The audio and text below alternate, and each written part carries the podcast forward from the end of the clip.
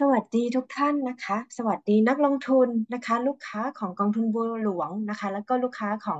ธนาคารกรุงเทพนะคะ ก็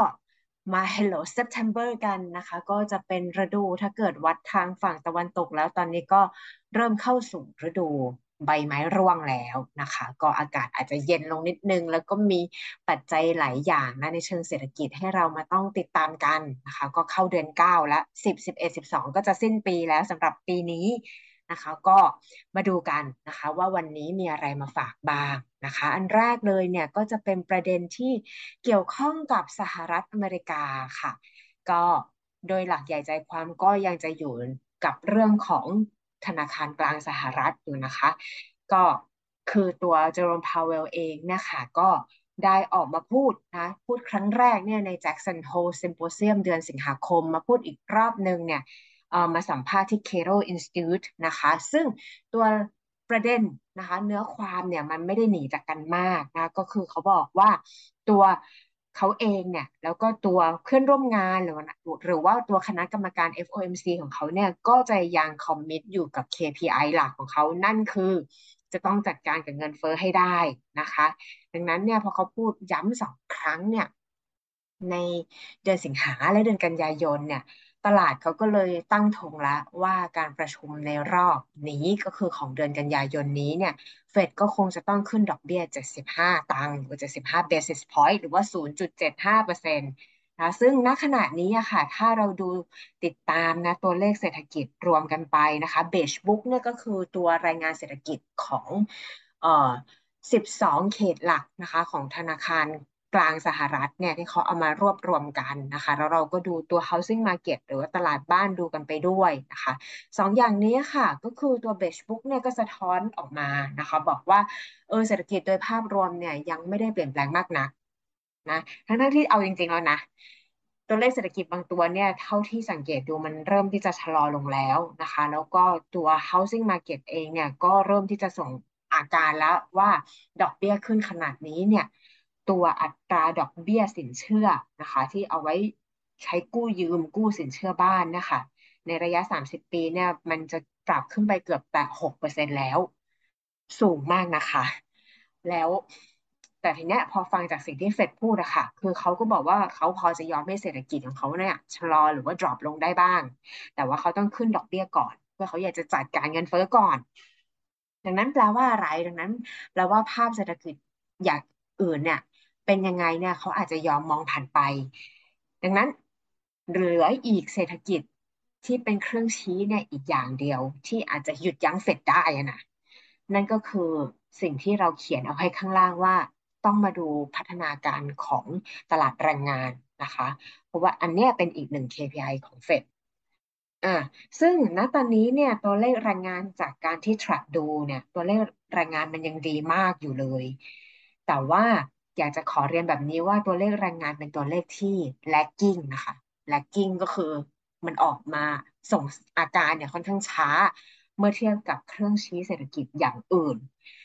นั่นแปลว่าอะไร นั่นแปลว่ามันมันก็จะเป็นกรอบเวลาได้สักระยะหนึ่งเลยแหละกว่าที่มันจะส่งอาการเฟดอาจจะใช้ช่องนี้ค่ะ ในการที่จะโฟกัสกับการขึ้นอัตราดอกเบี้ยก่อน นี่คือเรื่องของสหรัฐอเมริกา นะคะ มาที่เรื่องของอีกประเทศหนึ่งบ้างก็คือประเทศจีนนะคะ มันมีเรื่องอะไรบ้างเกี่ยวกับประเทศจีนก็ณเดือนสิงหาคมอะค่ะ ตัวเลขเศรษฐกิจจีนออกมา มันจะอยู่ในลักษณะประมาณทรงๆอะก็คือประคองอาการกันไป ดังนั้นเนี่ยในแง่ของนโยบายมันออกมาให้ใจพอได้ชื้นบ้าง เพราะว่าทั้งฝั่งตัว รัฐบาลทางฝั่งธนาคารกลางจีนหรือว่า PBOC นะคะ ก็ออกนโยบายเนี่ยเพื่อมา support เศรษฐกิจไว้ทางการจีนออกมาตรการหนึ่งล้านล้านหยวนนะคะ ก็คือกวาดเหรียญที่ตกอยู่ในกระเป๋าตังค์ออกมาควานกันออกมาได้ประมาณหนึ่งล้านล้านหยวนก็จะออกมาเพื่อกระตุ้นเศรษฐกิจนะช่วงนั้น แล้วก็ธนาคารกลางจีนก็ออกมาปรับลดอัตราดอกเบี้ย นโยบายการเงินสำคัญสำคัญลงนะคะ มันก็เลยทำให้ประมาณช่วงกลางสิงหา มันก็ยังมันดูไม่แย่เท่าตอนเนี้ย ตอนนี้สิ่งที่ฉุดจีนน่ะ ก็คืออย่างที่บอกไปว่าจีนน่ะกำลังจะไปได้ทุกอย่างเลยตราบใดก็ตามที่ไม่ล็อกเมือง แต่ว่ามันเกิดเหตุการณ์นะสินะคะ ก็ตัวจีนก็สั่งปิดเมืองเฉิงตูนะคะ เป็นเมืองใหญ่อันดับ6ของจีนนะคะ ก็เลยทำให้ภาพเซนติเมนต์นะตรงนี้เนี่ยมันอาจจะดู drop ลงไปอีก แล้วนอกเหนือจากนั้นเองก็เราทราบอยู่แล้วว่าฝั่งสหรัฐเนี่ยมุ่งเน้นการปรับขึ้นอัตราดอกเบี้ยนโยบายทางฝั่งเขานะคะ มันก็เลยทำให้ค่าเงินดอลลาร์หยวนนะคะ หรือว่าค่าเงินหยวนเมื่อเทียบกับดอลลาร์เนี่ยมันดูอ่อนค่า ทางฝั่ง PBOC เนี่ยเขาเซ็ตตัวค่าของหยวนเอาไว้ประมาณที่ 7 7หยวนต่อดอลลาร์ แต่มันทำท่ามันจะอ่อนมากกว่านั้น ดังนั้นเนี่ย ตอนนี้เนี่ย กลายเป็นว่า PBOC ก็จะต้องเข้ามาโฟกัส แล้วว่าไม่อยากให้ค่าเงินหยวนเนี่ยมันมันเคลื่อนไหวผันผวนมากเกินไป อืม มันก็เลยทำให้ภาพของจีนเนี่ยณตอนนี้มันก็ยังดูไม่เห็นสัญญาณการฟื้นตัวที่ชัดเจนอะเหมือนจะมาแล้วแต่ก็โดนเรื่องเนี้ยเข้ามาอีกนะคะ สิ่งที่จะต้องดูต่อไปเกี่ยวข้องกับเรื่องของการประชุมนะคะ เป็นการประชุมของผู้แทนพรรคคอมมิวนิสต์ นะคะ ก็จะเกิดขึ้นในเดือนหน้าก็คือเดือนตุลาคมนะคะเขาเรียกว่าอาสือต้านะคะ ก็ต้องติดตามดูว่าอาสือต้าเนี่ยตัวผู้นำจีนเนี่ยเขาจะมีวิสัยทัศน์เกี่ยวข้องกับเรื่องของการดูแลประเทศ จากจุดเนี้ยต่อไปข้างหน้ายังไงบ้าง ก็เราอยากฟังข่าวว่าเออแนวโน้มเรื่องของการบริหารจัดจัดการโควิด -19 เนี่ยจะอยู่ในลักษณะไหนนะคะ นี่คือเรื่องของจีน สำหรับเรื่องของประเทศไทยค่ะ ก็มันก็จะมีประมาณ 3-4 เรื่องที่อยู่ในความสนใจนะคะ ตลาดก็ยังใช้